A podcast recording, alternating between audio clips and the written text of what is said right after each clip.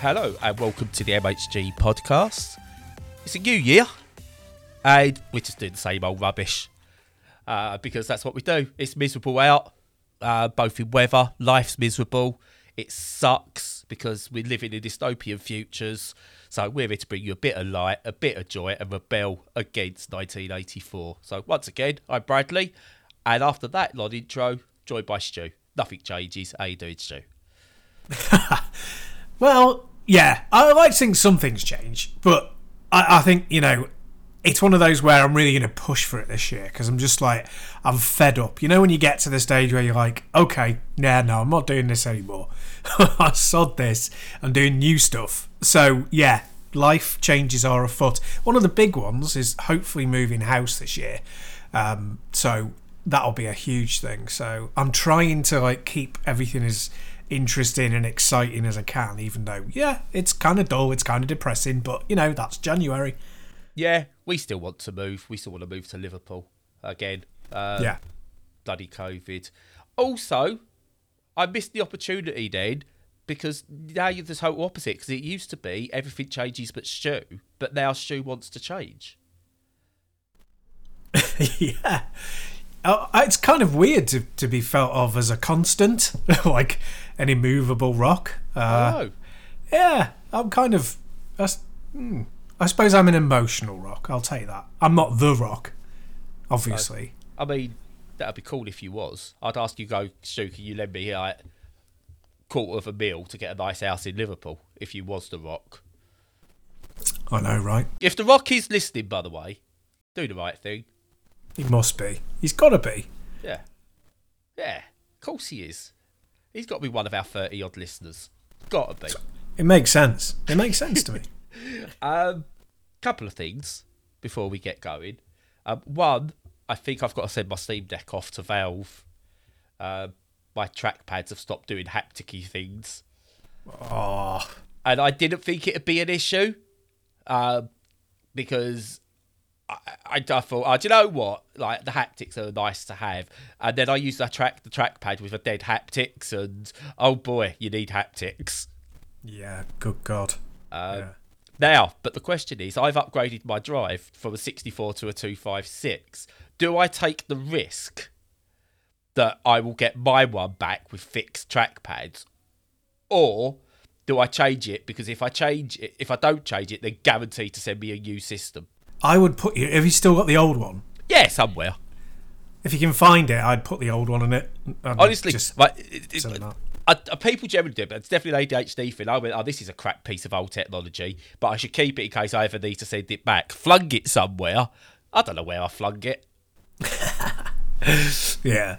Well, I do the same, except, I'll put it in this really clever, safe... easy to access place, but of course they're only those things if you know where they are and you remember putting them there in the first place. But that makes them incredibly safe because when you get broken into and someone goes, "Where's the money?" you go, oh, "Honestly, mate, I genuinely do not know."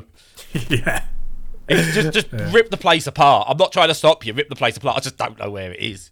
Yeah, if you find it, you know, give me some, or at least tell me where it was so I can remember for future. That sort of thing. Yeah, leave a note. That the hidden money is in the fridge or something like that. It's just directions. Yeah. Also, on a complete aside, having young children is sometimes good. Right, when you was a bit younger, did you ever watch like crap TV and crap TV movies on like the Disney Channel and stuff? Well, of course. Like your Teen Angels and stuff like that. Of course you did. Of course. Yeah, of course. Right, and they were brilliant. They're crap, but they're brilliant. We know this. Well, Edith became obsessed with a film trilogy called Zombies. Right. Sorry, Z.O.M.B.I.E.S. Right. And it's basically, it's a high school musical type thing, but there's like humans in there, but there's also zombies. But the zombies have things like they don't eat brains, or they do eat brains, but not in a horrible way. It's like, now we don't eat brains, and we generally get to live. And it's really badly acted. There's lots of singing and stuff like that. It's by all intents and purposes, it's bad. But do you know what? I bloody love it. Yeah. Edith puts it on, and I'm like, first I was like, oh God, this is going to be rubbish. By now, she's like, oh Dad, can I put Zombies on? I'm like, yeah, go for it. Go for it. It's got some brilliant songs in it. There's a song in there about like how the zombie and the human girl get together and stuff like that, and me and Edith sing it together because it's brilliant. Nice. But it's really, really bad, but it's so good. It's really heartwarming as well, because it's about accepting people, or you know, everyone for who they are and stuff like that. So the first one, the zombies like are getting to go to the school and break down barriers and stuff like that. And then in the sequel, there's werewolves, and it's about accepting the werewolves. And then the third one, there's an alien race that joins them and stuff like that. And it's honestly just lovely. Rubbish and brilliant. I like that. There should be more stuff like that that you just get obsessed with. That's actually a little bit crap. Yeah. I think Mel, my wife, got not obsessed, but she was really into that The Rig that's on Amazon Prime, which is I've not seen that. Oh man, it is the most abysmal thing. Even by the end, even she was kind of a little bit like, oh yeah, no, this is tosh. But she was enjoying it because it was so cheesy, and that's the main thing. Well, that's what I like. When you've got something that's bad, but the characters, the actors, everyone is generally having fun with it, that comes across. When you've got something that's trying to be good and it's bad, so The Walking Dead, by the end... Yes, that's just like that's a slog. That's tedious, and it's like this is trying to be good, and it's the opposite because technically it's good. It's well shot, apart from that deer scene. If you know what I'm talking about with the bad CGI, but generally it's well shot, well acted. Storylines make sense, etc., etc., etc. As much sense as zombies can do. I linked that quite well without even thinking about it. Yeah, but you kind of watching it going, just this is bad. I can see why people like it, but it's just bad. Whereas this, I'm going, this is bad, but I love it. This is brilliant. Yeah. But of course, you know what else has zombies, don't you? I do know what else has zombies. TV shows have zombies, Stu. That's right, they do. Yeah. But also video games, Stu. Hey, there we go.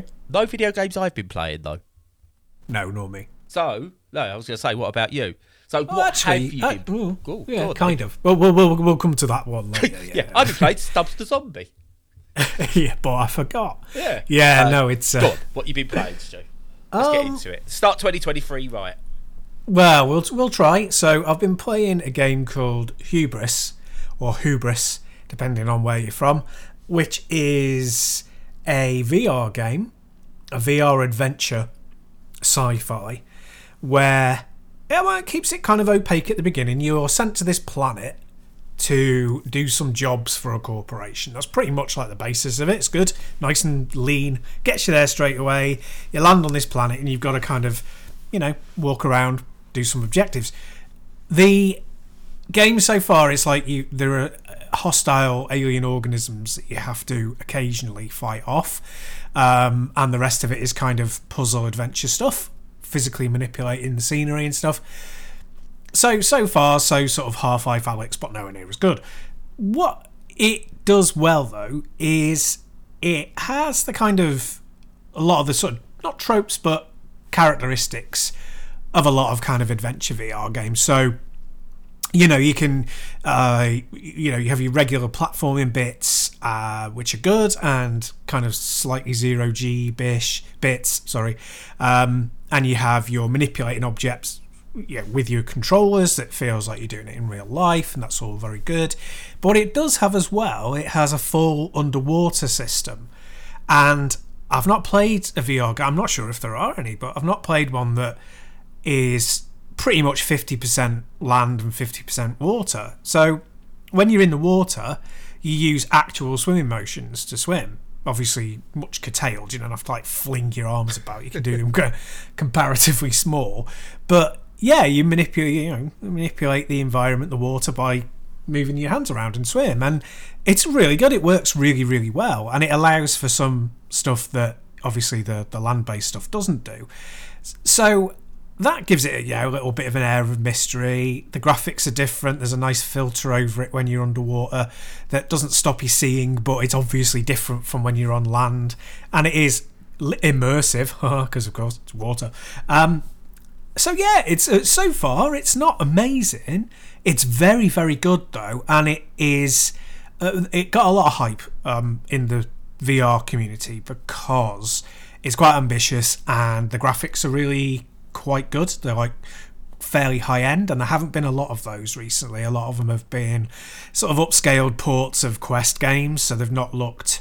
You know, they've looked fine, but they've not been built from the ground up for PC. So it's nice to get something like that. It's a good adventure game so far, and I like the physics. So yeah, it's a thumbs up so far on that one. Yeah, it's this is the one that I nearly got you code for, but too late, weren't it? That's the one. Yes, it's it looks interesting, so it's good to know that at least like even though you paid for it, it wasn't a waste of money in the end. There's stuff there to enjoy. Oh, don't get me wrong, I'm still bitter about it, but yeah, you know. Oh, but yeah. I would have felt really bad had you have got it. And God, this is dreadful. Yeah. But yeah, no, I'm glad you're enjoying it. I like look at it. So when I saw the description of it, etc., etc., it's one that I went, oh, that makes me want to pop Lucas's Oculus onto Steam and give it a go. Yeah. But I probably still won't get round to it because it's just those extra couple of steps that make me go, nah, I've got a Steam Deck here. I could pick that up. Yeah. I've got to have 2 weeks without a Steam Deck at some point, so interesting. Yeah, no, it looks really good. I like the aesthetic of it. The setting of it all seems good. So yeah, no, I'm glad you're liking that one. Yeah. That level of game hasn't come along for quite some time, so it's nice to see they're still being made. I'm really interested in what happens with PSVR2. I can't afford to buy a PSVR2, but I'm interested to see what happens with it. What about the new Vive that was shown at CES? That's over a grand. Well, yeah, in an ideal world, yeah, but it's like, where's the commitment to the games? You know, is there any real value in having a PC headset that's really expensive when you're kind of scrabbling around for games and? Yeah, most of them are ports, and the Oculus Store is really expensive. And for them at the moment, the best thing about PC gaming is the fact that there's a community that's turning a lot of games into VR, flat screen to VR as they're calling it, and they've just recently cracked getting the Unreal Engine, Unreal Engine 4, so that they can do that. Now that opens up pretty much every game released in the last sort of 4 or 5 years if it's brought to fruition. So that would be amazing. So yeah, these headsets aren't cheap enough for you to go, oh, I can have a couple to cover different platforms and stuff like that. Precisely. Yeah, so I mean, if I'm looking at one, I would be looking at one that I know I can at least use on Steam. Yeah, I think the best. That's why. Yeah, I want to see what PSVR2 does because it will push some really attractive games that are quite powerful. That's great. I want to see what that does with Quest and how those two battle it out because Quest is definitely the best option at the moment because there's the portability and you can also connect it to a PC and play all the big games cheap. As well. And comparatively, yeah, it's not a grand. Yeah, you know, you're looking at. The Oculus, it's a new console, essentially, that you just wear on your head. And 300 odd quid for one of the models is a price where, like, when Lucas said that's what he wants for his birthday and Christmas, I was like, okay, I can do that. We can work that one out. If he'd have turned around and went, I want a HTC Vive, I'd be like, you could go out and earn that money. Turn tricks, bud, because there's no way I can afford that otherwise. Totally. But yeah. But moving on, I've been playing a game that's... I don't know if it would work in VR. Might do one day, who knows. It's a roguelite, but bear with me here. City builder game called Against the Storm, which I got at Christmas, and I immediately sunk 25 odd hours into it. And became absolutely addicted. And the reason I became addicted to this one, it does all the usual things you expect from a city builder and resource management. So you have to build like places for your little people to live. You then need to build things that allow you to expand. You have to get everything working in harmony together. You have to sometimes get things happen that you've got to work to sort of like survive those and prevent things getting worse.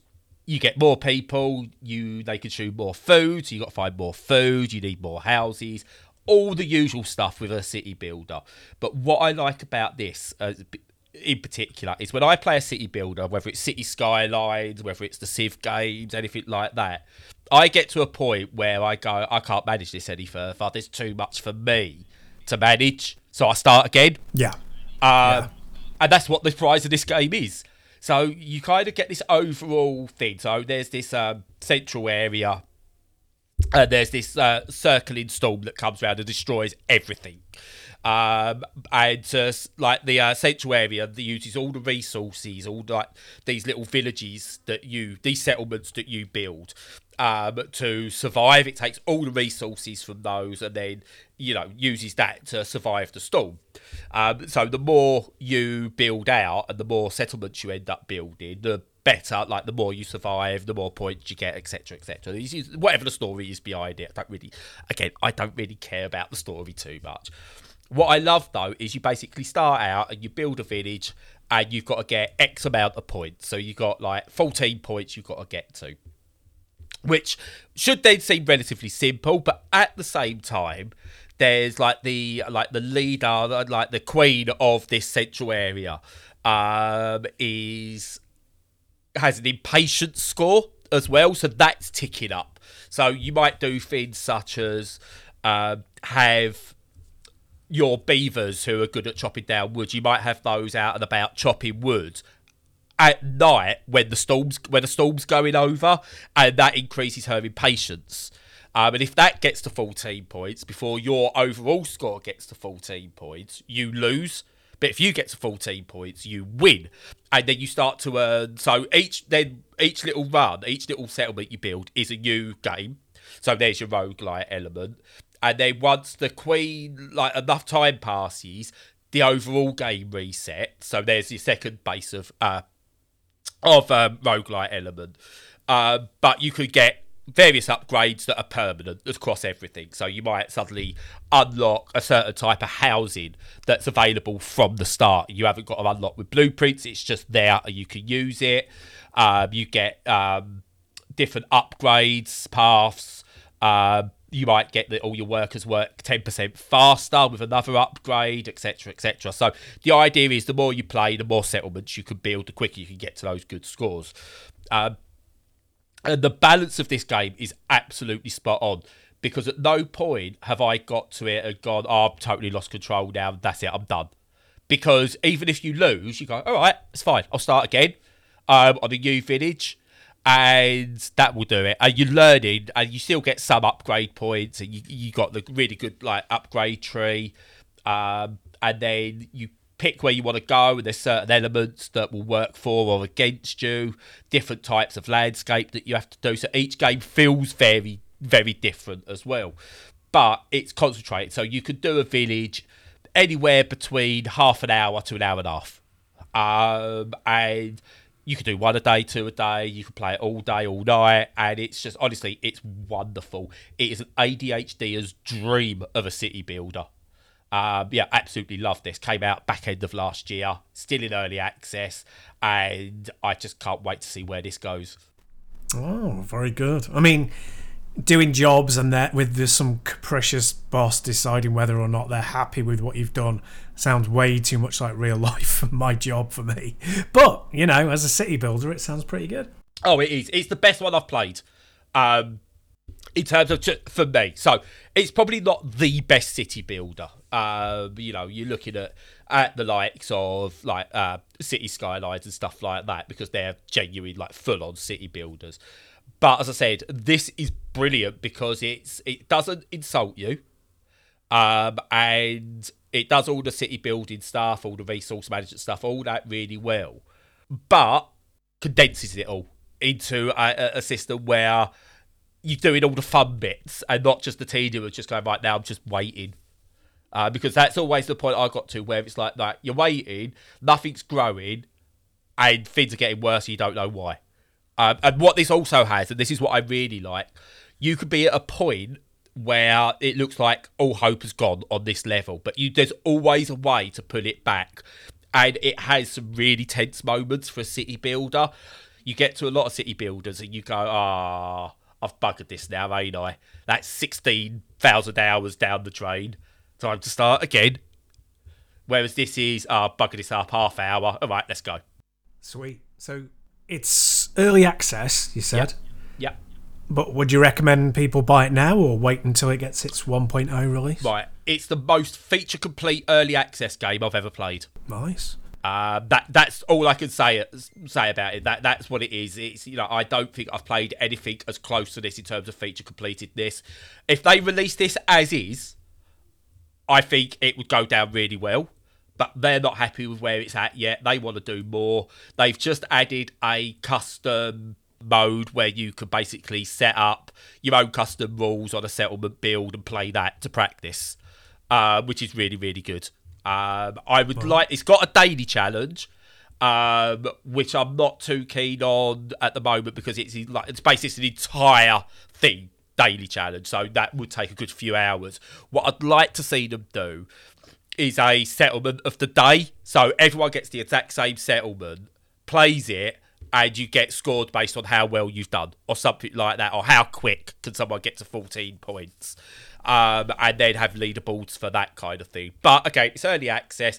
As a game, as a single-player game, I think, yeah, it's, if they released this and said it wasn't early access, you go, yeah, that's really, really good. Cool. Well, sounds like one for the fans, definitely. Yes, that's what we're here for, the fans. Of course. So what's next? Rock fans. Rock fans, yeah. Buy my house.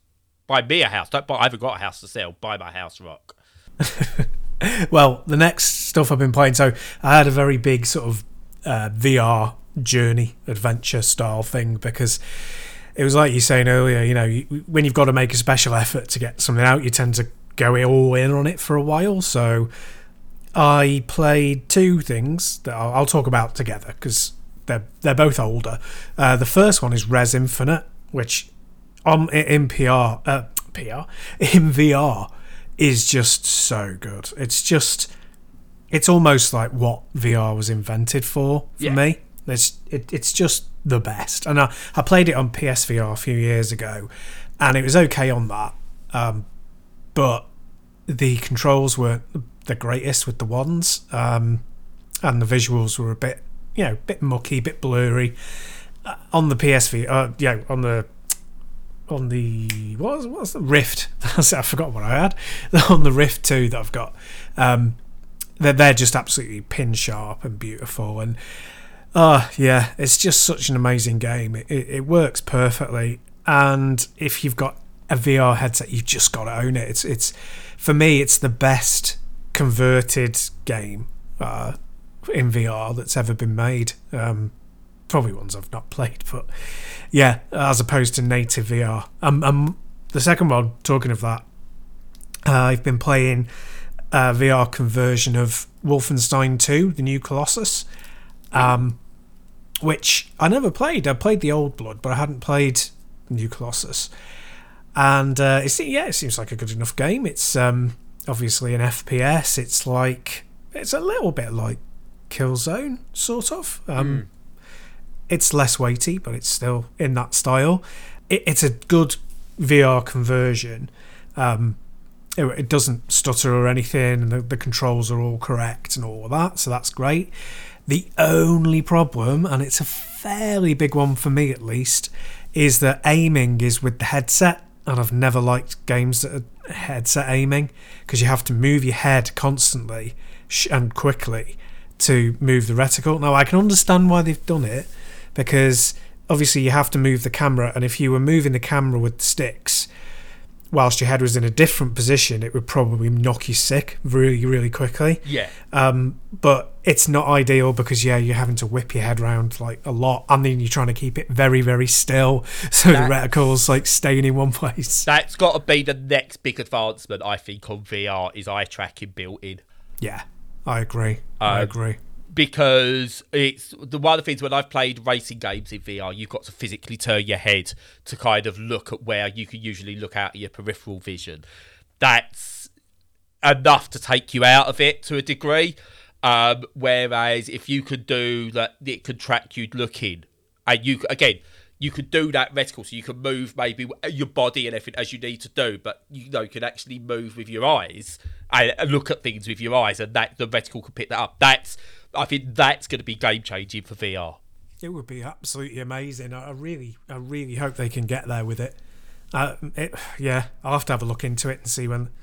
Yeah, eye tracking technology is really, really good. I tried it on American Truck Simulator a good few years back using a bog standard webcam, and it was really good. Surprisingly good. It was just like, the software was a bit awkward to use and stuff like that, but once set up, really good. And that wasn't even on good hardware. So, I can imagine it's something they can do. And we've seen now, you can pop cameras into phones that are hidden behind the phone screen. So it's not going to be too invasive either. So it's all doable. But, hopefully at some point. Absolutely. Yeah, that'd be great. Yeah. But yeah, sorry to hijack your not at all. No, it's really interesting. So I'm gonna have a quick go of Wolfenstein in 2D and just see what I think, just in regular flat screen, and see what I think of it as a game. But it's pretty good so far. I didn't like it. So I like the original Wolfenstein. I really like the 1994, 93. Well, release? On the PC? Yeah. It was about, 91, 92? Because it was before Doom. It was before Doom, BD, yeah. BD. There you go, that's there we go. Oh, now we've invented something, a new calendar. Nice. BD, and it could be AD, works then. Oh, that's true, it does. Before Castle Wolfenstein and after Doom. There you go. There's the new calendar. What year are we in now then? Well, what was your point going to be about Wolfenstein? Oh yeah, Wolfenstein. So I enjoyed the original Wolfenstein back in the early 90s. There you go. That could have saved us 5 minutes. I enjoyed the original one, and then I don't think I played. Was there one like in the early 2000s, like on late 90s, that was like fully 3D and something? Yeah, I didn't get on with that one at all. Return to Castle Wolfenstein. Yeah, I didn't like that. I know some people did. I didn't. Then Wolfenstein came out, the modern remake one, and that I really enjoyed that. But I've not really enjoyed any of the sequels, and Wolfenstein 2 I just found crap. I just honestly did not like it at all. The only thing I did like, and the reason I tried it, was it pissed off Nazis and Nazi sympathisers. Yeah. Who went, you can't be mean to the Nazis! Well, you can.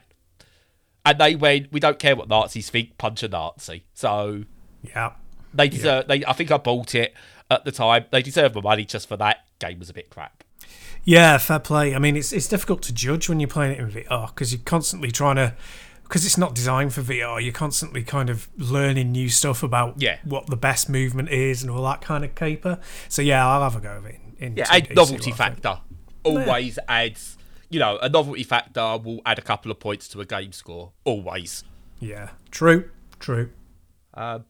But moving on, away from Nazis and away from VR and away from Wolfensteins, I've been playing what is, quite frankly, one of the most wholesome, cutest, glorious little games I will play all year. And what are we, how many days? 12 days into 2023. This is sitting right up there as going to need some shifting as my game of the year. Little Gator game. Is just a joyful homage to being a kid and growing up. So basically, you play this little boy alligator And it starts off about him and his sister play like adventure game in the park together, based on being like a hero. So like basically it's pretending to be a bit Zelda-ish, especially a bit Breath of the Wild-ish. And you kind of get these like you make paper craft, like you use a stick as a sword, and you make like your shield out of paper, and then you're making like they make enemies out of cardboard and stuff like that.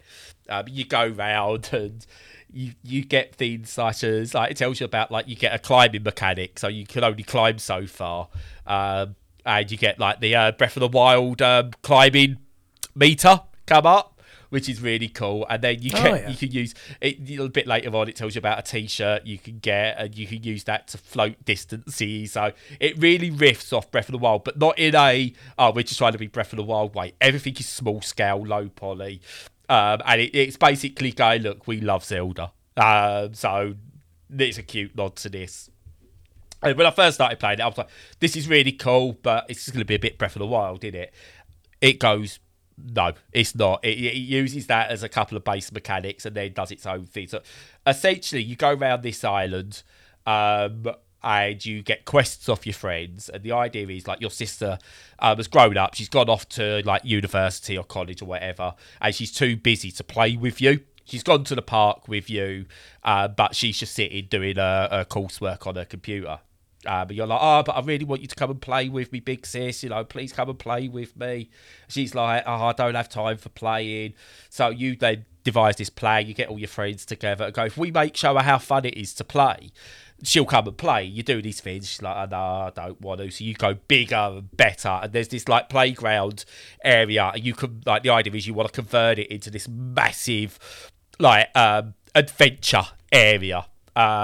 With enemies and castles and stuff like that, all made out of cardboard. So you go round. Some of your friends don't want to do it because they go, oh, you get over it. We've got other things to do. You go and convince them by doing all their little quests, and it's just so fun. It's over in about 4 hours, the game, but it's this wonderful story about just about not having to grow up, but at the same time, it's also about learning when to let go as well, and opening your eyes to what's around you and things like that. And it is just so joyful in so many ways, but with such a deep message as well. Honestly, I didn't know what I was expecting from this game. I got a code for it. I was expecting something from it. I was expecting it to be like just a cutesy 3D platformer, but it goes way beyond that, and it is, it's just stunning. And I think coming out as late as it did, I think it will damage how many people get to play it. But you know, if this ends up in a humble bundle or something down the line, it will get a renaissance to it. It is just the most wonderfully beautiful game, perfect experience to sort of like perk you up a bit on a, you know, miserable opening couple of weeks, January and stuff like that. Just, yeah, amazing. Just, I will say this to anyone, right? It's 16 quid, right, at the moment on Steam. Get it. It might only be 4 or 5 hours long, depending on how quickly you can play through things. Does not matter. This is worth it. The developers deserve every penny. It is wonderful. It is brilliant. Just get this game. Well, you've sold me. You've definitely sold me on it. I'm going to get it. I've seen it. Yeah, it looks like the graphic style of the Wind Waker, which is just an amazing style anyway. You know, it's one that you're happy to be copied because it's really, really gorgeous. So you've nailed it. It's got the art style of Wind Waker, but with the pastel shading of Breath of the Wild. Yeah, lovely, really lovely. But yeah, now you've told me the gameplay's just as good as the visuals. I'm in. And it's right. So the only complaints I've seen about it, because I was like, "This is perfect." I wonder what everyone else is saying about it, and that's generally the view. Some people have said like, "Oh, you know, there's no map, so you know, it's very hard to find things, or it's quite easy to get lost." Right now, as someone with ADHD, that should bug me. Do you know what? I did not care one iota, because there's always something to do, something to find. Whether that is a new person to give you a little side quest. That, and these side quests last 20 seconds, generally. Yeah. We're not talking long Witcher 3 style side quests. They're like, there's one like bit later in the game, and there's this like person going around and going, no, all my little brothers, they're all running around, I can't get them under control. You basically got to find them, and they're all running around in this little area, right, a tiny little area. You've got to run up to them, press a button and go, do this, go over there with your sister. And do that 3 times. Takes about 20 to 30 seconds, and you get rewarded. There's always little things like that going on. And the more that you do, the more they go, I'll come and play in your park later. And you get more and more people to come and play in your park. And, you know, it's just, there's pots you have to sort of break, and you get, confetti from it, and use confetti to buy upgrades and new skins and stuff like that. All the monsters give you confetti, and the monsters are just cardboard, and there's loads of little bits. You just go, I can hit this, I can hit this, I can hit that, I can do that.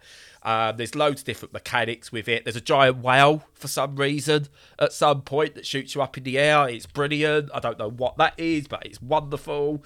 And it's just constant. So I did not care about a map. I think if this game had a map, it'd lose something. And it's just all about discovery, and it's brilliant, beautiful, wonderful. And I will continue to beat the drum of this one for the rest of 2023. Marvellous. Good. I'm going to get that one. Definitely happening.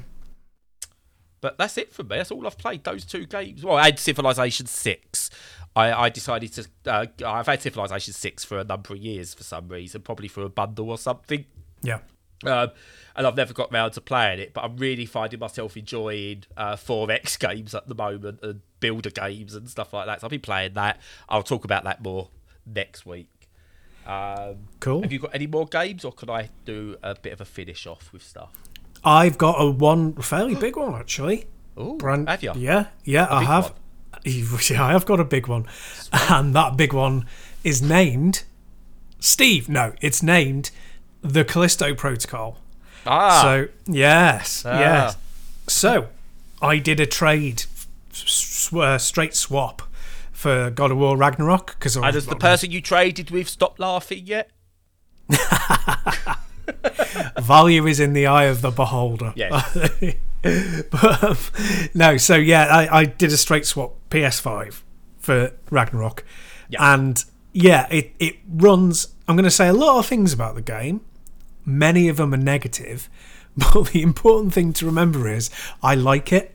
I like this game, despite what I say. So, first off, it's the PS5 version. It runs beautifully. So, none of the PC problems. It's absolutely flawless. It's over 60 frames per second, over 60. I'm not sure exactly what it's running at, but it's really good. Totally smooth. Never falters. The graphics are absolutely stunning. They're really brilliant and so atmospheric. So there's a lot of kind of gameplay wrinkles that will put people off, and the main thing being that it's a throwback, and it's a throwback before Dead Space. So there's features in Dead Space, which is from 2008, I want to say. It's game, PS360 era, isn't it? So it is, yeah. But it has features that this doesn't, which is a little bit crazy, and some features that you'd expect. So I'm going to run through a list of all the problems that the game has, right? So these are not minor niggles. These are like quite big things. So first off, there's no map. The levels are designed in a way that they're not very big, so that's okay. So it's not easy to get lost, but you can get lost. Secondly, there's no clicking the stick to show a line on the floor like you could with Isaac, Dead Space, showing where your next objective was, which they made even better in Dead Space 2. Nope, they haven't got that. There's no quick turnaround. Now, I don't think there was in the Dead Space games, but there were in all the subsequent Resident Evil games, and it showed why it was so important, because it's not about combat. It's not about making the game easier. It's about, when you're doing the non-combat things, making moving around more enjoyable. And they haven't put that in. And that's a big miss. Next is, I really like the combat, but the feedback of how and when to dodge and when to hit isn't obvious. It looks, it's a combat system that needed, for player feedback, it needed another 6 months in the oven, I think. It really did. It's really good when it clicks, but then again, only really when you've upgraded your stuff. And that's my next complaint, in that the upgrades don't come around quickly enough. So they deliberately make it hard for you to upgrade, which is fine, to keep the challenge level up. But they also don't introduce new weapons, and all the weapons feel the same. So if you don't like the initial weapons, you're not going to like the game, basically. Give up early on. I do. It's a really unusual thing, and you know me, I like it when developers swing for the fences, do something a little bit unusual, even if it doesn't fully work. And this doesn't fully work, but I like what they tried. So it's like it's basically all melee, and it's basically all dodging and then counter-attack. And I really like that. And even though it's not been done brilliantly, it's still fun for me. So yeah, it's got a lot of problems. A lot of them were solved by Dead Space, ironically enough. But it's got an amazing atmosphere. The story is good. The acting is great. The graphics are fantastic. It plays in nice short chunks. You see new environments constantly. It has a great sense of place. So the lighting and the sort of mist effects and all of those kind of environmental effects are really excellent. So they draw you in, and there's snow and there's rain and there's all sorts. There's a real attention to detail. I like the movement. So like when you drop off like a crate, and you're climbing down, you climb down. You don't just drop like most characters do in video games. Yeah. So there's a lot of good. There's a lot of bad. It's obviously going to be a 6 out of 10 game, even 5 for a lot of people. But if it clicks, it's one of those destined to be like a cult favourite. I'm not going to say cult classic, but a cult favourite. And I'm probably going to be part of that cult. Bit of enough. I'm still with me. If I see it for a $5, I'll pick it up and give it a go. But aside from that, I've already been put off, but I'm glad. Again, it's what I love. It's we don't plan this, Stu. Right? There's a good point out. I think we might have meetings. We don't plan any of this. But as I was saying about zombies earlier, it doesn't have to be good to be good. As long as you find enjoyment in something, that's all that matters. And again, Callisto Protocol is inherently a bad game. But if you're able to get enjoyment from that, regardless, that's all that matters. I agree. I wouldn't say it's a bad game. So obviously they don't set out to make a bad game. It's not trying to be a funny game or anything like that, is it? But yeah, it's because it's made so many mistakes, and there's so much more that needs doing, and there's some baffling omissions. It makes it kind of mediocre for a lot of people. It's such a shame as well, because there's obviously so much talent behind it and so much thought gone into it, and it really is quite baffling that some things are left out. And you can only think, okay, well, that must be because they didn't have the time, which of course is because they didn't have the money, and that sort of thing. And that part of it is a real shame. They didn't do themselves any favors with it being so hyped, because it's even if they did everything they wanted perfectly, it would still be a niche game. It would still be a Soma. It would still be Amnesia. It would still be, that The Thing game. It would always only ever be of that kind of caliber. It was never going to be more than that. Yeah. I don't mean that as a criticism. I mean that in a good way. But it was never going to be God of War Ragnarok. And it was never going to be... Because even Dead Space was a sleeper hit, comparatively. Yeah. It was well advertised, but it was still kind of a bit of a surprise. So this was the inverse of that. It was like Dead Space was like not much build up, but everybody who played it loved it, and this is kind of the inverse, unfortunately. See, it leads me to actually something we'll talk about more at some point this year, I reckon. One of the phrases that I really dislike seeing when someone's talking about a new game is from the developers of, when it's clearly not. Yeah. Let me rephrase that.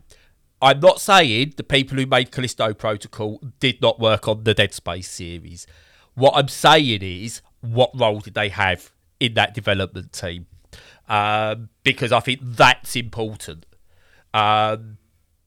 If you're talking about one of the main people behind it, the creative side of it, or the people who done the real technical work, then, do you know what? Fine.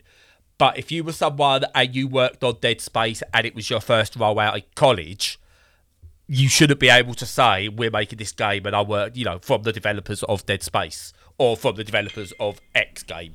Yes. I think there needs to be more clarity with that, because I think that has missold the game to a degree. Turn around and just say, look, we're a small indie team. We're paying homage to what's one of our favourite games of all time. Some of us have had a bit of experience with the genre, whatever. Just something... You know, a bit more punchy the way I'm describing it, obviously. But be a bit more honest about it.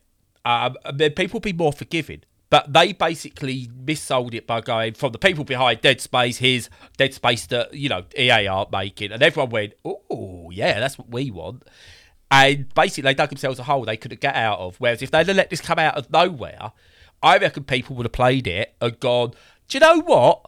Yeah, it's not quite Dead Space. It's not quite as good as Dead Space, but I can see where this is going. I'm willing to give something else a chance. Whereas now, people have gone, but it's not Dead Space. They promised us Dead Space from the people behind Dead Space, and it's just not. Yeah, absolutely. It's like what, I don't know, Dark Souls, or what Demon's Souls is to Sekiro. You know, it's clearly the same type of intent, but deliberately going off at a tangent. It's not supposed to be a spiritual sequel to Dead Space by any stretch of the imagination. It shares genetics, it shares a familial bond with Dead Space, but it's not really anything like it in gameplay. It would have been better if it was released with lower fanfare and allowed to build an audience. But of course, to do that, they would have had to have got the PC version right, which was an absolute shit show. So I'm guessing it wouldn't run well on a deck. No, I can tell you that it doesn't, because I bought the game on PC and refunded it because I was just curious about how it ran. You can barely get 20 frames per second out of it. Oof. It just judders the entire way, and that's with it. It's so CPU bound, and they haven't. One of the big problems that they made for themselves is they didn't utilize different threads and cores for CPUs. So it's bound to like one core on your CPU. So they've clearly like focused on the consoles and gone for like, you know, I think maybe 4 threads, 2 cores or something. But yeah, it's not designed for the PC at all. And I don't think they're going to be able to fix it for the PC. I think they'll probably get it so it's acceptable. Yeah. But it's never going to be very good. So I would steer clear of that. And then if you get a modern console in down the line, in the next sort of 5 years or so, maybe get it really cheap then and play it on that. Yeah, okay, maybe not even for a fiver then. Not on PC, no. So, moving on, and this is I just want to finish on this because you know me, Stu, I'm a handheld gamer. I think I came out as a handheld gamer at some point last year. Realised I much prefer handheld gaming over any other kind of gaming.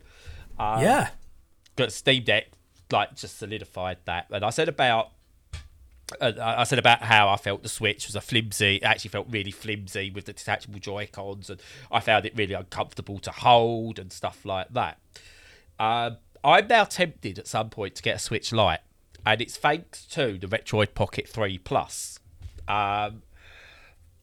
I have got my Retro Pocket 3 Plus, and it's my very first Android-based handheld, retro handheld. So it requires a lot of tinkering and stuff like that, which is brilliant because that's always the best part of trying to build a retro setup is the tinkering side of it. And then you get to the point where you've got to play the games and you're like, oh, Yeah, that's true. I don't just want to sit and enjoy my stuff. I want to fiddle. I'm still in the fiddling stage, so it's really good. I've been playing a couple of bits as well, though. It's a really nice little system. Really comfortable to hold. And it's just an Android device, so you can stick things like Netflix on there, all the game streaming services, all that goes on there really, really well. But it feels like... It's designed to look a bit like a Switch Lite, but it's a bit smaller. So I'd say it's about the size of a Vita, but designed like a Switch Lite. And it is so comfortable to hold. Really surprising, because I've had like some of the Ambernics before. And because they've got shoulder buttons that are across rather than stack, they're a bit awkward to hold. And they're big, they're chunky, and like in the wrong way at times. It's still really, really good, but they get a bit uncomfortable. This, though, stacked shoulder buttons with analog triggers, well-positioned analog sticks, buttons feel good, the D-pad feels good. It's smoothed out, so it's not square, it's rounded around the edges and stuff like that, so it feels really good to hold. Really nice screen on it. A decent interior, so you can emulate everything up to Dreamcast, PSP, GameCube really well. I'm having a couple of issues with my GameCube set up at the moment, but I'll get there when I get round to it. And it can do some PS2. So overall, a really good system to have. But I'm just really, really impressed with this thing. My very first foray into Android emulation. And it's just so good. And what's the bonus to it? Because it's Android, obviously you can play all your any Android games on it as well. So, I believe like Shredder's Revenge has just been released as part of the Netflix subscription for Android for free. So I could just pop that on as well if I really fancied it. And then I've got Shredder's Revenge. I went, I could play Shredder's Revenge on the go, forgetting I've got it on the Steam Deck anyway. But it's kind of like that whole kind of, okay. But all of a sudden, it opens up, because this is Android. I've never been one for going, I want to get one of those Razor Edges or whatever, or Ishis, or I don't know what they're called, where you attach a controller to your phone. They just feel wrong. I don't know what it is. It's a me thing. They just feel wrong. No, I agree. And my phone's my phone. My gaming systems are my gaming systems. And even though this is basically a phone, it's not. It's a gaming system because that's what's set up as. There's no like call functionality on it or anything like that. So I'm not even going, but this is a phone. And because all the controls are built in as standard and it's an all-in-one unit, it just feels good. All of a sudden, I'm going, well, there's so many Android games that I can now play because I can play them touchscreen, but I can also play them with controls as well. And it's just a brilliant piece of software. Now, what I will say is they did do a bit of a scammy, scummy thing with the release of this because it came out only a couple of months after the Retroid Pocket 3 and improved everything for about 20 quid more, which I think is a bit of a crappy tactic.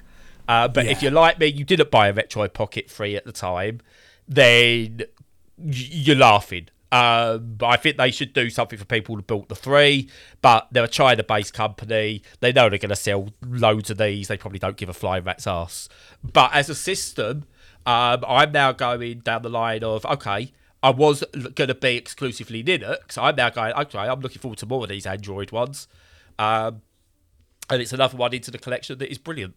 That is interesting. Yeah, I got a little handheld thing a little while ago, a couple of years ago, that was Android based, and I was impressed with what you could do with it for how old it was. I mean, old in like 4 years or something. That's a good proposition, but right, okay. Go on. If you've got a Steam Deck, is it actually worth getting one? Yes. Why? Because one, it's smaller. Two, mine's yellow. And three, I love my Steam Deck, but if I'm going for a coffee, it's like packing to go, it's like you're packing to go to the airport having to take a Steam Deck. I love it. It's big. I love that it's big. It feels brilliant, but you've got to make a conscious effort to take it with you. Whereas this, you can fling it in your pocket. It's that it's basically it's small, so it's actually portable in terms of pocket device, but big enough that you're not compromised with your gameplay in any way.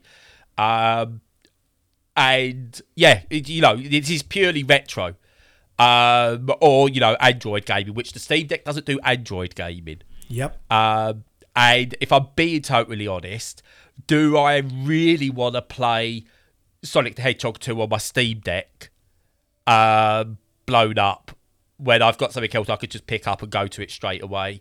It's again, this is the Steam Deck is there, and I've got like a collection of retro stuff on there, but I'm finding myself using it for PlayStation 2, PlayStation 3 and stuff like that, rather than 16-bit, 8-bit and even some 32-bit games. So for that alone, having the extra device is really, really good.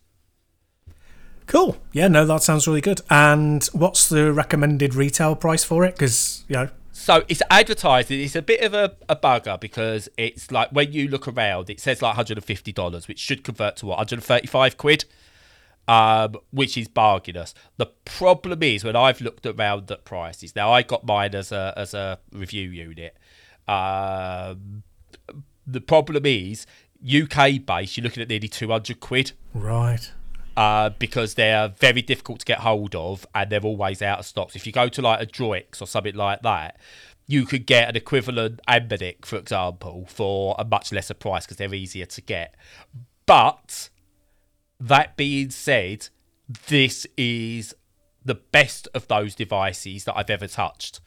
So my current setup that I've got going at the moment generally is Steam Deck for 95% of my gaming. Now the Retroid Pocket for most of my retro gaming. But I've also got an Ambernic RG353V, which is like a Game Boy styled one. And I use that for my what is original handheld gaming. So like your Game Boy, Game Gear, etc, etc. And yeah, I think that's a really good setup because there's something about playing Game Boy games on a horizontal system feels wrong. Yeah, I know what you mean.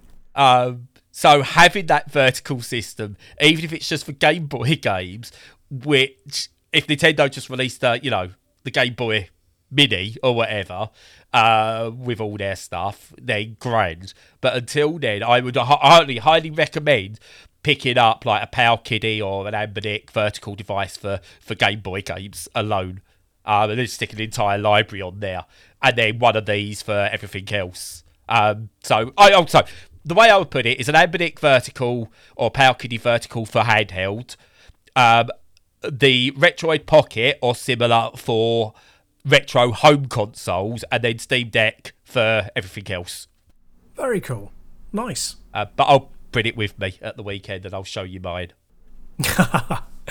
Wow. Yeah, no, so yeah, me and Brad are meeting up on the weekend, so yeah, very good. Yeah, Stu's buying me coffee.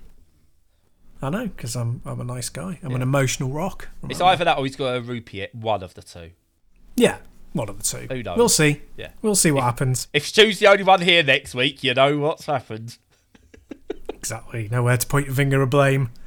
No. But yeah, I'm looking forward to a weekend away. Hopefully we get past Toddington Services this time. Good luck. Yeah. I don't think like Missy Bokers will be happy if we have to call her again and go, can you send a car? I would never do that, by the way. I would never expect that ever again to happen. But yeah, we're doing that. We're going to meet Stu. We're meeting some friends that we haven't met, seen for 10, 15 years properly. We fell out of touch with Edith. Is seeing one of her friends she's made at football, and then on the Sunday we're going to Manchester, Lee, to watch the Manchester United women versus Liverpool women game, and Edith's getting to go on the supporters coach. We're all going on the supporters coach actually, so that's going to be nice. Really fun. Can't wait. Really busy weekend. Sweet. Yeah, sounds great. And I don't know. Well, by the time we get back, it'll be like, yeah, we definitely got to move again. Because that's the only problem with going back to Liverpool. Every time we go, we have to move back. Oh, it's a great place. It really is. So either, unless Dwayne The Rock Johnson's listening, if he's not listening, if anyone knows any landlords in Liverpool, that want to give someone a place without, you know, having to worry about the credit checks and stuff like that. We've always paid our rent, but goes, yeah, do you know what? I've got a spare property. You can come and live in it for whatever rent you're paying now. Then, do you know what? Let us know. Okay? That's all I ask. Either yeah. The Rock buys me a house or a Scouse landlord is listed. One of the two. It's not too much. Yeah. Well, one of them's bound to happen, aren't they? Yeah, so, I mean, The Rock's more likely, I'd imagine. Yeah, oh, definitely. Definitely. I'm sure he's a big fan. He could buy your house, give it to me, and then you get your move. There you go. House swap. Yeah, there you go. Sweet. Or I'll put a bid for your house in. I can only afford a tenner at the moment. So if you're accepting that, then that's good. Well, we rent, so you'd have to speak to the landlord, who isn't The Rock, unfortunately. I don't know why I thought you owned... Well, get out of there. Rent's bad. That's the plan. I'm not going to go on to a thing about why rent, private landlords are bad and why they stop people actually being able to own homes, because we went long last week and I don't want to go overly long this week. So, do you know what I'm going to do, Stu? What are you going to do? I'm going to shut up now. Okie dokie. And on the Rock point, the point of the Rock point, I don't know.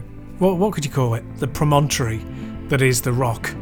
We shall leave it there, and yes, as usual, make sure you're looking after yourselves. Follow us on all the socials, join our Discord if you want to talk about any subject, including video games or mental health.